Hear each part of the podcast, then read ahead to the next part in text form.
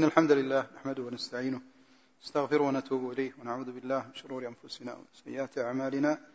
يهده الله فلا مضل له فلا هادي له. وأشهد أن لا إله إلا الله وحده لا شريك له وأشهد أن محمدا عبده ورسوله صلى الله عليه وعلى آله وأصحابه وسلم تسليما كثيرا. ثم أما بعد فننبه الأخوات أنه يعني يكون آخر خمس دقائق من الجلسة مفتوحة لهن لمن كان عندها سؤال أو مشاركة فتكتبها بورقة لئلا ينسى. فإذا جاء الوقت على أساس أننا نتخفف من الجهاز حق اللاسلكي فإن شاء الله يعني يتاح لهن وقت خاص لهن. طبعا ليس وقت الاستراحة إنما وقت مستقطع من الجلسة. طيب فنحن الآن مع المسألة الثانية مفاتيح القراءة وهي كما قلت عبارة عن كتاب مستقل ودورة مستقلة يأتي لها كلام لكن جاءت كمسألة هنا لنبين ماذا نريد بالقراءة. ما هي القراءة التي نريد وهي القراءة التربوية؟ بعد هذا أيها الإخوة أحد يسأل؟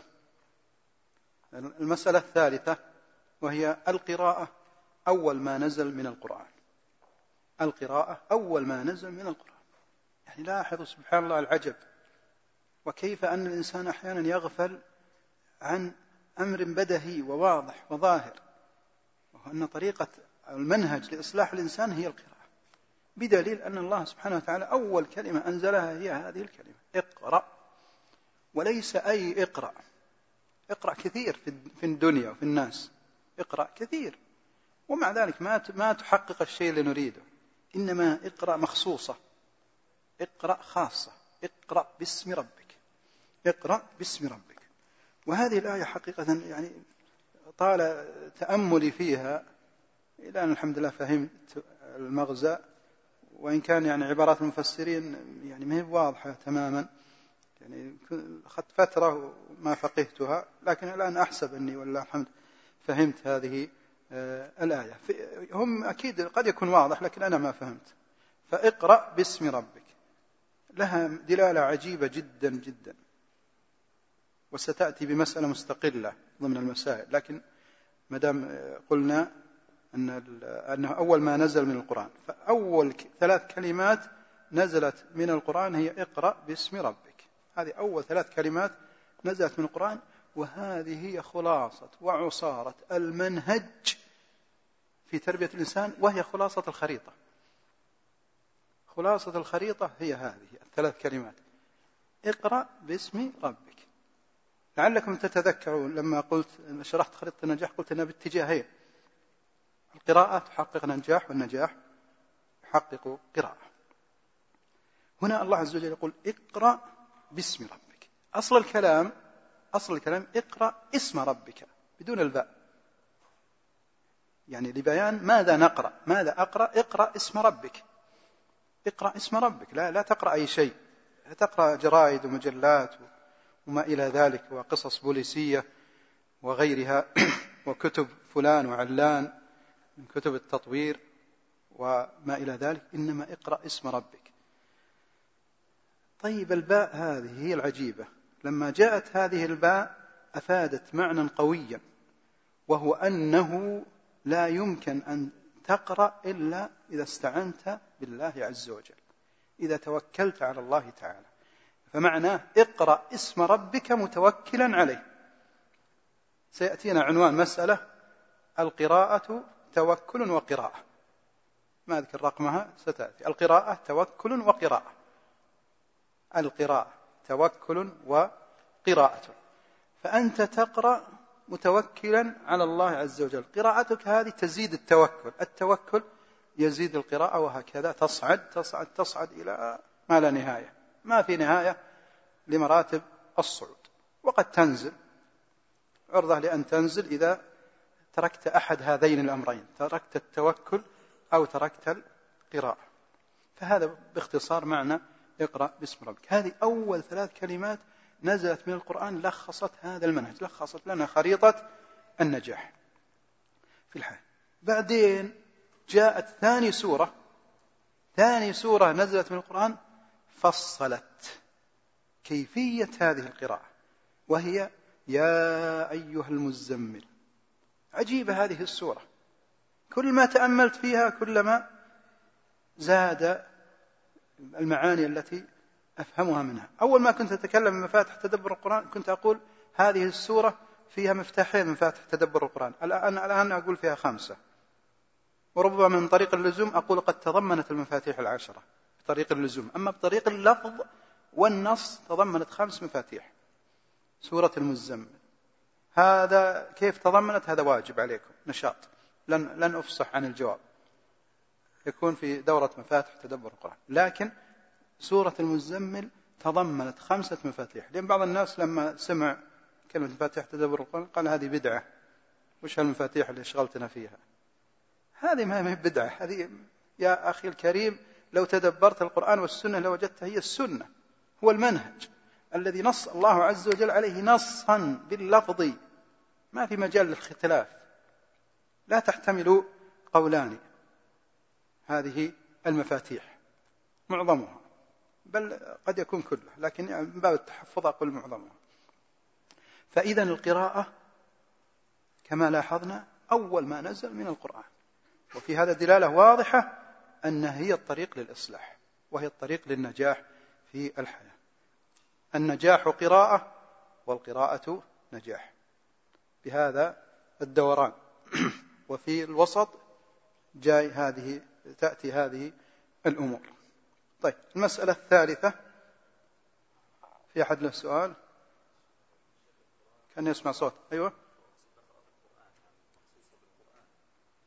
هذا اللي كنت أفهمه في الأول.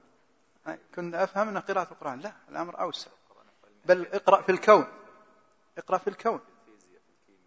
لا قراءة اسم ربك. إذا في الفيزياء وهي باسم ربك ماشي. ماشي لكنه يعني تستبدلون الذي هو أدنى بالذي هو خير. واحد كما يقول ابن القيم في قصة سالفة ثانية واحد محمل تراب رد قلاب تراب واحد محمل بنكوت فلوس أو سبائك ذهب. تريلتين ماشيات. أيهما؟ واضح الفرق بين هذه وهذه. فالتراب ينفع. كنا نبحث عن الإيمان في الفيزياء والكيمياء أو في الفلك أو في كذا بلا شك أنه يعطينا لكن بعيد. ليش أنت تروح؟ عندك شيء واضح جدا وغالي وسهل وسهل حمله معك في كل وقت ويفهمه كل أحد. وهي هذه الآيات العظيمة. نعم هذا أحد أحد هذه لكنها هي المسألة بالترتيب بلا شك. فنقول أيضا قضية النظر في الكون هذا هو نعتبره قراءة هو قراءة. فاقرأ باسم ربك في كل شيء.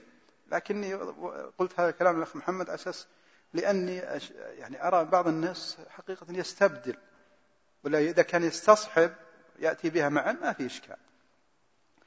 لكنهم يعني يضخمون بعض الجوانب. طيب إذن القراءة أول ما نزل من القرآن. المسألة الرابعة التربية قراءة. وأسمعوا يا أهل التربية. وأسمعوا يا أهل التربية. التربية قراءة وبس. قراءة وكفى. تقول ليش هذا كذا كذا يقول لك وقف. هذا ما أقوله وما أراه في هذه القضية. ليش التربية قراءة؟ نقول وبالله التوفيق. أن التربية حفظ وكفى. ليست مسألة قراءة وبس بل هو حفظ تربوي وهي اللي رأيناها أو عرفناها أنها القراءة التربوية اللي هو الحفظ التربوي. سواء قلت الحفظ التربوي أو قلت القراءة التربوية أو قلت الذكر أو قلت العلم عندي هذه بالترادف تساوي. يساوي بعضها بعضا. فنقول التربية قراءة وكفى أو حفظ وكفى ولا يصح أن نضيع أوقاتنا وجهودنا في خضم البحر المتلاطم والكم الهائل من المادة العلمية في هذا الجانب. ما بين مطولات أهل التربية إلى مواقع الإنترنت إلى برامج القنوات التلفزيونية والإذاعية. بيجي أحد الأخوة يقول ليش هذه فيها خير هذه فيه فائدة؟ نقول هذه زود هذه زيادة. إذا إذا احتجنا بشيء منها. لكن في الغالب في الغالب يعني يعني أجزم بهذا أننا لا نحتاج إليها. إلا اللهم في النادر. وهنا ينبغي أن نفرق بين جانبين. بين جانبين أيضا على أساس ما أحد يلزمنا بما لم نقل. وهو عندنا جانب النفس هذه جهة. وجانب الأدوات هذه جهة أخرى ما أتكلم فيها ما علي منها. تبي تقول لي والله أن أفضل بالنسبة للدورة أن تكون الكراسي على شكل يو أو على شكل دائري. هذا في جانب الأدوات ما أتكلم فيه. في خارج الذات ما, ما لي فيه دخل. أن يكون الفصل سعته أربعة في ستة. ولا يزيد فيه العدد عن عشرين طالب وأن يكون الطالب لابس كذا وفي عمر كذا وما إلى ذلك وأن الدراسات والبحوث تقول أن إذا كانت أعمار الطلاب ما بين كذا كذا يكون أفضل. هذا ما ما لي فيه. ما ما أتكلم فيه. ولا أن ولا أنهى عنه. في جانب الأدوات خذ من من أي مكان لكن في جانب النفس فنقول التربية هي قراءة وأيضا بالقرآن والسنة وحسب. فلماذا ذلك؟ نقول السبب يعني ضعف الإنسان هو بسبب ضعف قلبه. ضعف الإنسان بسبب ضعف قلبه كما هي الخطوة الخامسة التي تجاوزناها. وسبب ضعف القلب هو بسبب ضعف مخزونه اللغوي. مخزونه اللغوي إذا كان ضعيفا فإنه يكون ضعيفا وبالتالي ما ينتج عنه من سلوكيات هذا باختصار وتقوية هذا القلب تقوية هذا القلب يكون بالقراءة بإضافة أو زرع أو غرس كلمات لغوية حية بقوة. إذا غرسناها فإن القلب يصحو ويقوى وبالتالي تصلح جميع السلوكيات وهذه هي التربية والله أعلم. خلصنا. فهذا ملخص هذه المسألة. إذا أحد له تعقيب حول هذا الكلام نسمع منه له شيء أو ننتقل للمسألة التي بعدها.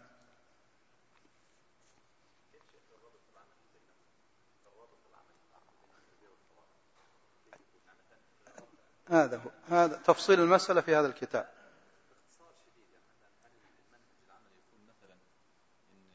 نقرأ للصغار مثلا الصوت عندنا وعند الحريم ولا بس هنا؟ لأن الأخوات طالبنا اللي يتكلم أن يكون مع اللاقط. بس ما شفت ما في صوت. أيوة تقريبا. شفت أكد. دق بإصبعك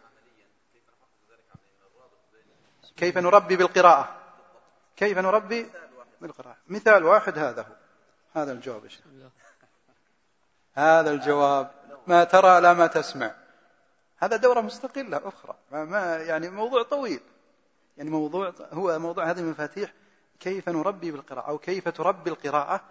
بهذه المفاتيح بالتفصيل المذكور في هذا الكتاب. لكن بإيجاز كما طلبت فنقول يعني أن أن حياة القلب وهذا سنأتي له في مسألة نسيت وش أنا وضعت عنوانها العلم يشرح الصدور. هذا عنوانها. ستأتي المسألة رقم 11 في هذا المبحث.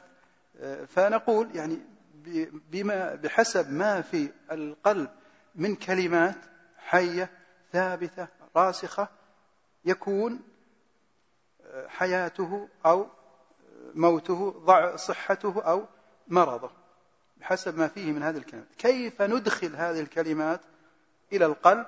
بالمفاتيح العشرة. بتطبيق هذه المفاتيح نستطيع أن نغرس هذه الكلمات ونزيد من مخزون هذا القلب.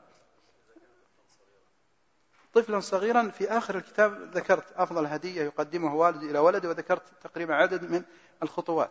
وينبغي أن نستصحب يا أخوان أن التربية لا تعرف قدر الضغط. الضغط في التربية ممنوع مو بالضرب الضغط. ولا أقصد الضغط المادي إنما الضغط النفسي. التربية ينبغي أن تأخذ وقتها. وفي في هذا المقام آية عظيمة في القرآن وهي من أعظم وأبدع الآيات. كنا ندرسها لما كنا في الجامعة في علوم القرآن على أساس أنها رد على المشركين في قضية أنه أنا أريد واحد يستنبط هذه الآية.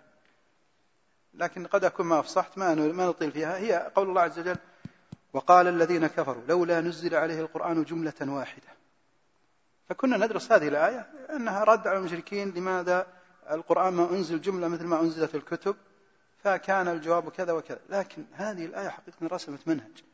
وقال الذين كفروا لولا نزل على القرآن جملة واحدة كذلك أي نزلناه منجما في 23 سنة لماذا؟ لنثبت به فؤادك. إذا أردت تثبيت الفؤاد فينبغي أن يكون لا أقول في 23 سنة نحن لا نتعبد الأرقام كما قد يحصل من البعض. كذا 13 سنة وكذا 10 سنوات وما إلى ذلك. الأرقام لا نحددها إنما نأخذ المنهج الفحوى نأخذ الهدف والمقصود. فنقول يعني أن يكون تكون التربية على مهل وهذه تكلمت فيها بتفصيل في قضية التربية بين الحفظ والفهم أن الصغر سن الصغير ينبغي أن يحفظ يحفظ يحفظ ويفهم ما يستطيع أن يفهمه. فإذا كبر يجي دور الفهم. وعندنا حفظ قوي متين موجود فنستطيع أن نفهم.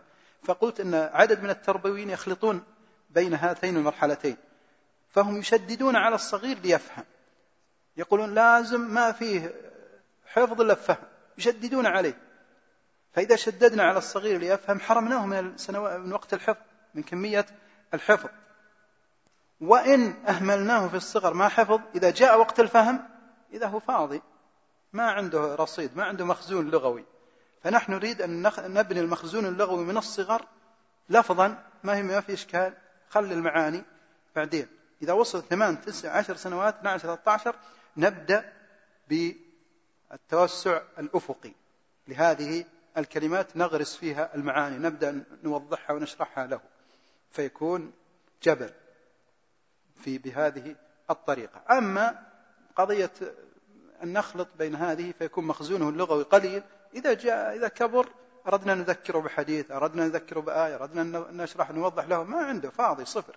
ولا يستطيع ولا أن يحفظ. تعرفون المراهق يعني سن المتوسط يبدأ التسرب في الحلقات. إلا إن كان فيه ضغط.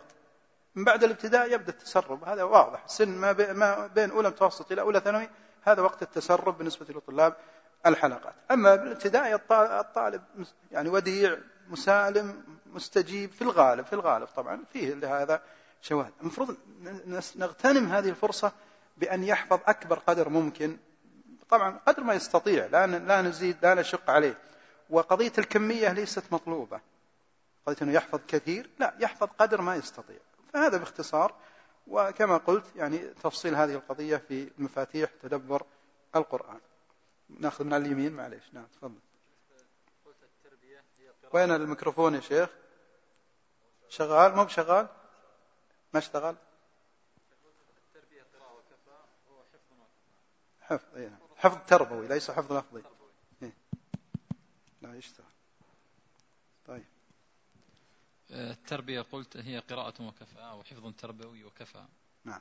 في حديث الرسول صلى الله عليه وسلم يقول الدين المعاملة جيد. لم يذكر فيه قد إنسان يكون يتعامل مع الآخرين بخلق طيب. جيد بدون أن يتعلم. ماشي. طيب. بقدر يعني. ماشي. في فيه جواب على هذا. في نفس الموضوع يا شيخ ولا في موضوع آخر؟ في نفس الآية اللي لا أنا قصدي في نفس الموضوع الشيخ طيب. فهمتم السؤال والاعتراض؟ أعده مرة ثانية أساس يعني عشان بعد نتأكد لا يصير فهم غلط بالاستعجال يقول الرسول صلى الله عليه وسلم الدين قرب الميكروفون مرة. الدين المعاملة. إي بعد زيادة. الدين المعاملة. أيوة. ولم يذكر آه، سياق الحديث آه، القراءة أو التعلم. جيد. ولم يذكر القراءة. طيب وش ترتب على هذا؟ آه، قد إنسان يعني يوجد عنده معاملة صحيحة بدون قراءة. ممكن. جميل. وقد يكون إنسان يعني متعلم. ترى أكدت عليكم شيء معين لما تكلمنا عن تعريف القراءة. أرجو لا تنسوه.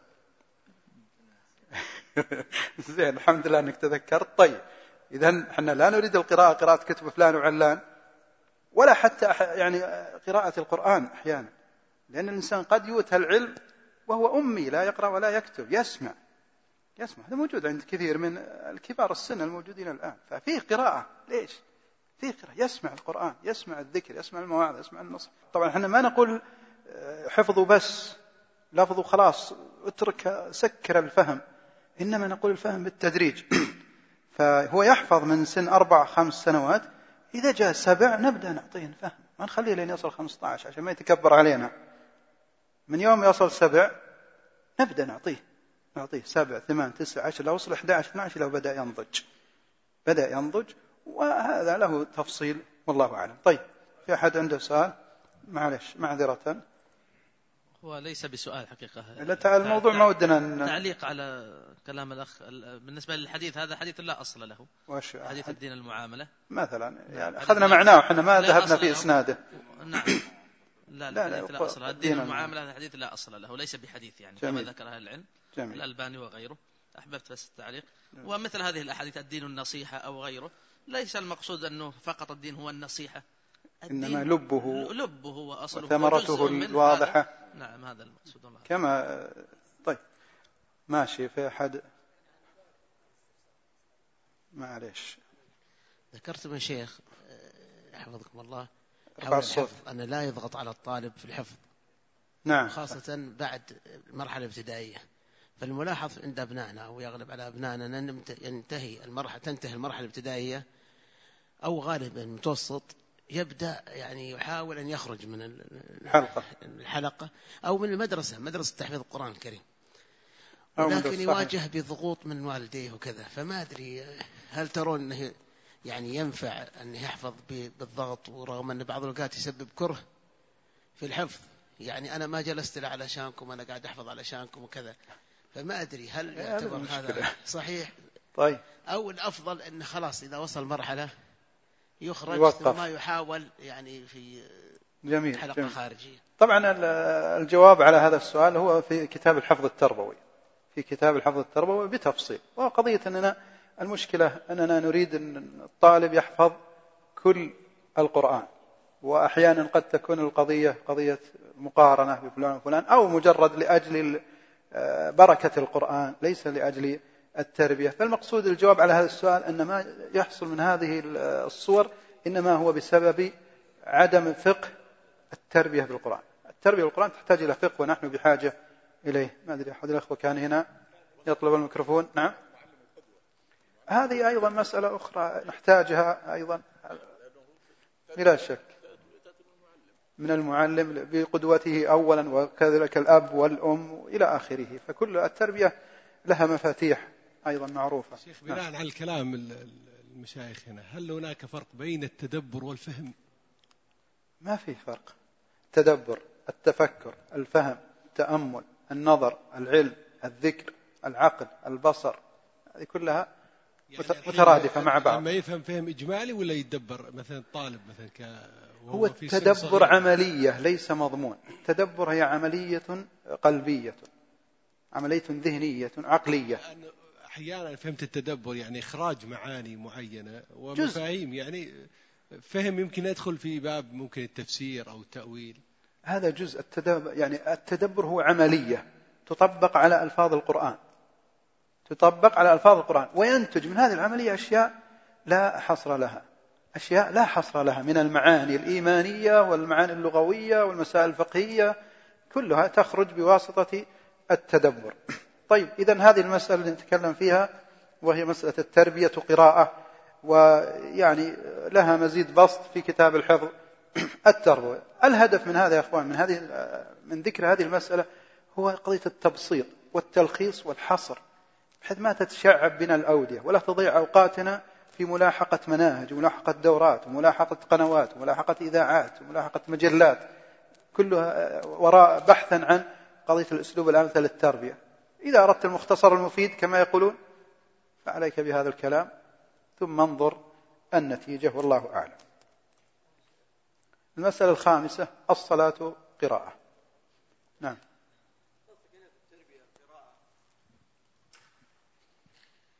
نعم. موضوع التربية القراءة. هي اللي يعني يعني يست- يستوحى منها أنها القراءة بمعنى آه، التأثر الدافع للعمل. وهذا يعني يعني يت- يتم التحصل عليه من خلال كما ذكرنا القرآن والسنة. وهم إيش؟ أكثر يعني أقوى مصدرين يعني أول مصدرين يعني يتم إيش؟ فيها التأثر والعمل. وما تلاه من أمور أخرى أو أمور دنيوية هي أيضا يعني مؤشر مكملة. مكمل إيه هذا اللي. تقصد. فهي ممكن نقول إيش؟ يعني بمعنى هنا التربية القراءة أننا نريد التأثر هنا سواء كان التدبر يعني بالمعاني أو تد... لكن وين التأثر الدافع للعمل؟ سواء. في الأعمال القلبية أو أعمال الجوارح إلى آخره. أحسنت. بارك الله وأضيف إذا سمحت لي بالنسبة تفضل. للصغار أو ذكر الأطفال أو كيف يعني يتركون الحلق أو شيء أنا أقول هنا في عامل مهم جدا اللي هي كما ذكرنا الحب. فإذا كان الأول. فيه التربية التربية بالحب قدرنا أن نخلي نوع التحصيل يصاحبه حب طيب تشويق شيء رابط نفسي لهذا مع الح- الحلقة أو مع الوسط التربوي يخلون أي أي مكان سواء كان تحفيظ أو غيره. حتى في الارتقاءات التربوية الأخرى تريد أن يكون فيه حب. فإذا حصل الحب فهذا هو اللي سيشوقه إلى ما بعده. يعني الأمثلة في في الصحابة قدموا أرواحهم كانت بسبب أنهم يعني يشتاقون وفي حب متعلق بال بالجنة ورضا الله عز وجل. جميل. فالحب في الحلق في الحلق إذا وجد من خلال ممارسات عملية داخل ميدان الحلق, الحلق سيستمر أو مع المجموعة. جميل. ضع مرادف للحب. عطنا مرادف للحب. التشويق ممكن. غيره. اصبر يا شيخ. عطنا من غيره. يلا عطنا اللي عندك كله. الإرادة هنا ممكن. وأيضا ثاني. الإيمان. الإيمان. أحسنت. الإيمان. فأول مسألة نريدها هي الإيمان بالقرآن.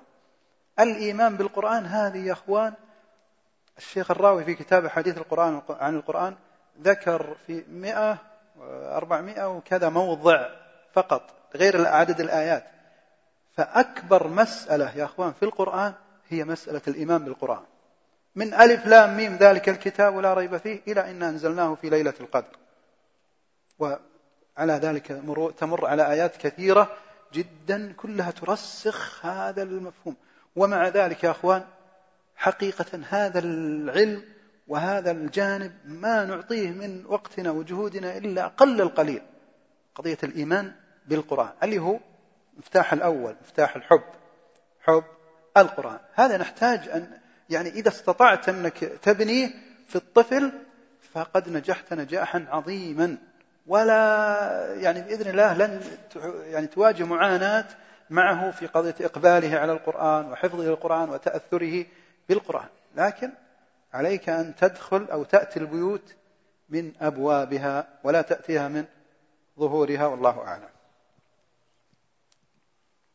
عندي تعليق سريع بس على القضية هذه. أنا في ظني أن أن الحب والإيمان هو أول ركيزة كما تفضلتم. ثم تأتي القدوة وبعد ذلك الصحبة وبإذن الله تكون الأمور على ما يرام. أحسنت. هذا صحيح. وعلى كل مفاتيح تربية الأولاد وإن كانت ما بعد تحرت مجموعة في قولك أثمر حقل. يعني خمس مفاتيح يمكن قد تزيد قد تنقص. هي مفاتيح عملية طبعا وإلا المفتاح البداية هي هذه مفاتيح تدبر القرآن هي التربية. ف ومنها ذكره ذكره الأخوة. فإذا المسألة الخامسة الصلاة قراءة. فالصلاة حقيقة أيها الإخوة قراءة.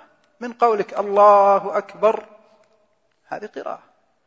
ثم دعاء الاستفتاح الفاتحة ما بعد الفاتحة ثم الله أكبر ثم سبحان ربي العظيم ثم سمع الله لمن حمده اللهم ربنا ولك الحمد. من منذ أن تفتتح بالتكبير إلى أن تختتم بالتسليم وهي قراءة. لكن هل هي هل هي قراءة باسم ربك؟ هل هي قراءة تربوية؟ هل هي قراءة بالمفاتيح العشرة أو لا؟ فالصلاة أيها الإخوة إذا تمت بتطبيق بقراءة تربوية فإنها تحقق طاقة هائلة للإنسان. لكن إذا كانت الصلاة تتم بقراءة سطحية فإنها لا تحقق للإنسان أي تقدم يذكر. فالله عز وجل نص في كتابه ومن أصدق من الله قيل سبحانه قال إن الصلاة تنهى عن الفحشاء والمنكر.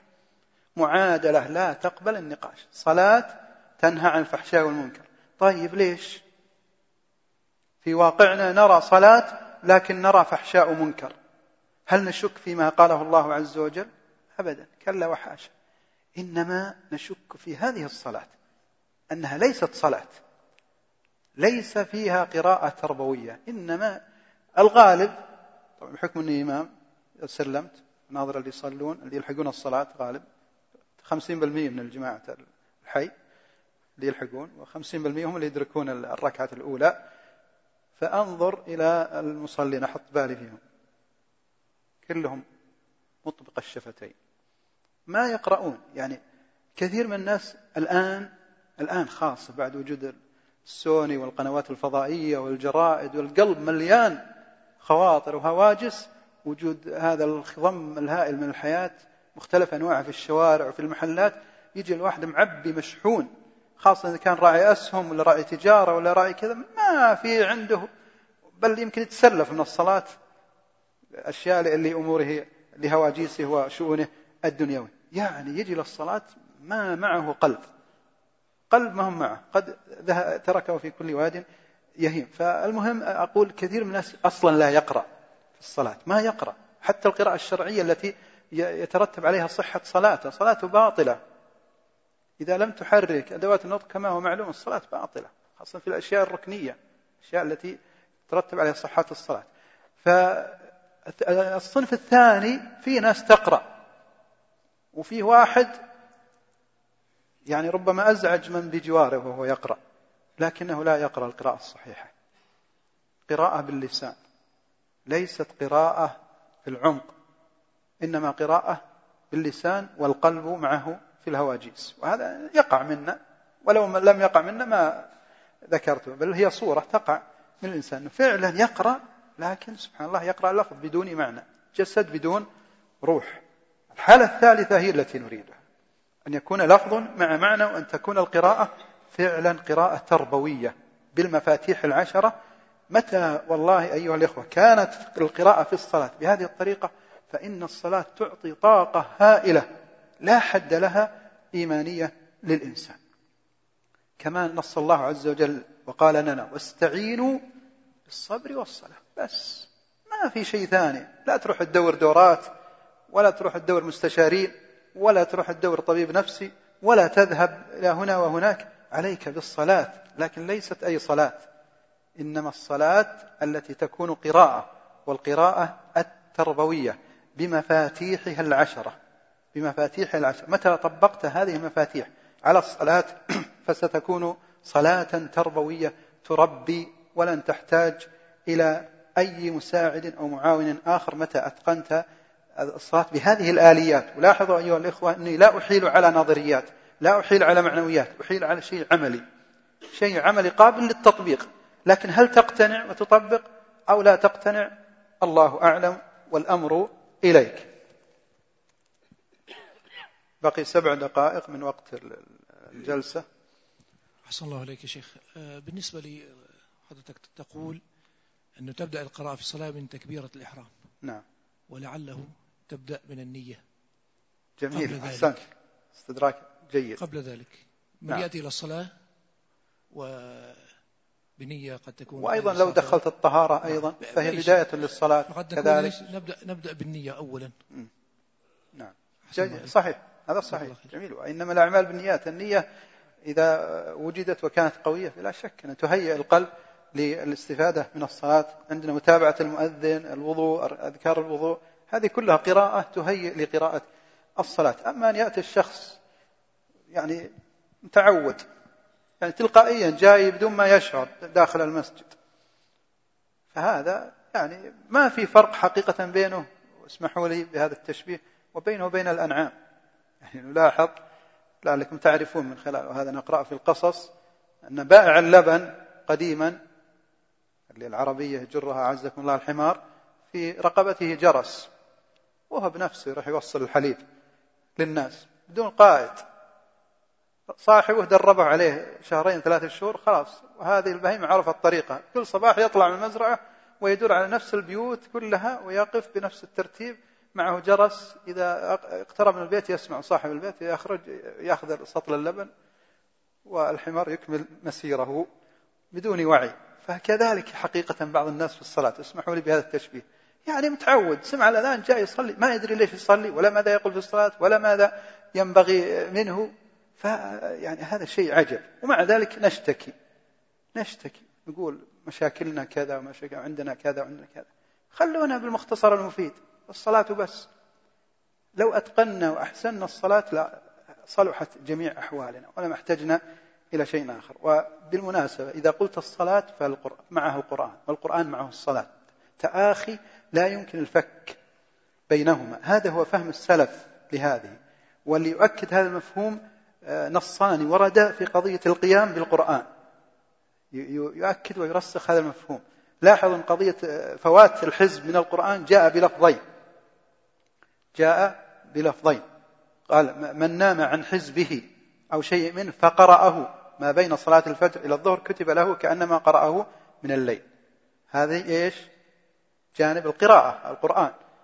اللفظ الآخر للحديث كان النبي صلى الله عليه وسلم إذا فاته حزب من الليل صلى من النهار اثنتي عشرة ركعة هذه الصلاة.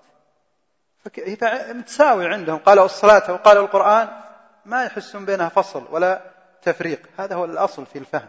الصلاة والقرآن بينهما آه، تآخي. فأقول لو أتقنا الصلاة مع القرآن القراءة ما نحتاج إلى شيء آخر. مسألة السادسة الشيطان والقراءة. وهنا مربط الفرس. الشيطان والقراءة. الشيطان أفقه من كثير من الناس. أفقه من كثير من الناس. ففعلا يعرف من أين تؤكل الكتف ومن أين يدمر الإنسان. فالشيطان لا يجتهد ولا يحرص على الإنسان إلا إذا بدأ بالقراءة. تبدأ بقراءة يأتيك. ويكبلك ويسلسلك ويحاول أن يصدك عن هذه القراءة سواء كانت قراءة الصلاة أو قراءة القرآن خارج الصلاة أو أي ذكر. فكما هو معروف وهذا فصلت في كتاب معركة الحياة في مقدمة كتاب مفاتح تدبر القرآن أن سلاح القرآن أن سلاح الشيطان في هذه المعركة واحد وهو الوسوس أحسن الوسوس. الشيطان ما معه مسدس ولا رشاش ولا عنده بارجة صواريخ ولا عنده ولا عنده عنده شغلة بسيطة اسمها الوسوسة. فوسوس لهما الشيطان ليبدي لهم ما وري عنه. فوسوس إليه الشيطان قال يا آدم هل أدلك على شجرة الخلد وملك لا يبلى؟ قراءة. لاحظ الشيطان كيف توصل إلى إغواء آدم باللغة بكلمات بقراءة. مختلف التعبيرات الألفاظ. فإذا الشيطان يدمر الإنسان بأنه يقضي على ملفات التشغيل ملفات تشغيل قلبه بما فيه من القراءة بما فيه تدخل في الصلاة وتخرج صفر فاصل ما استفدت أي كلمة ما قرأت أي قراءة صحيحة لأن الشيطان يقول لك كما جاء في الحديث وهو في مسلم الشاهد منه أن قول النبي صلى الله عليه وسلم يقول اذكر كذا اذكر كذا اذكر كذا حتى لا يدري أحدكم. ياخذك يبدأ بك من سالفة ومن سالفة من سالفة سالفة حتى تخرج من الصلاة. ما تدري ماذا قلت وماذا صليت ولا حتى أين أنت حتى أنه يذكر عن بعض من كان يصلي ثم شاء. خرج من المسجد. بدون بدون سكران. والآخر أخرج ورقة وقلم بدأ يكتب. وهذا رأيته بعيني في الصلاة. حتى أني هممت أن أقول سبحان الله. كنت أصلي وكان أحدهم بهذه الطريقة. هذا رأيته بعيني. كان يصلي بجنبي. طلع النظارات. كنا جالسين للتحيات. هالشكل. ثم لبس فخفت أن الرجال الآن بيطلع شيء يقرأ. فهممت أن أقول سبحان الله وسلم. الإمام وانتهى المشهد. فيعني قضية أن الشيطان كيف يبدأ يسلسل الإنسان بهذه الهواجيس ويغويه ويعني يوصله إلى كل مذهب ولا كل وادي ولا كل جهة. هذا هو يحتاج أننا ننتبه له. ننتبه له ونركز عليه. هذا خلاصة الكلام في هذه المسألة. فالنصر في الحياة هو النصر على هذه الهواجس. والشيطان هو باختصار لو سأل سائل وقال ما أين الشيطان؟ ما هو الشيطان؟ فالجواب في كلمة واحدة في القرآن. من شر الوسواس الخناس. هو الوسواس الخناس. إذا أردت أن تعرف الشيطان تريد أن تراه قل الله أكبر أو افتح المصحف واقرأ. سترى الشيطان عيانا بيانا. تراه كما ترى هذه المصابيح. وكيف يلقي بالكلمات تلو الكلمات ويذكرك بالمشاهد بحيث أنه يضيع عليك البناء آه، التربوي. المسألة السابعة القراءة قبل النوم. وهذه طبعا من المسائل الفرعية في القراءة ليست من المسائل الأصلية.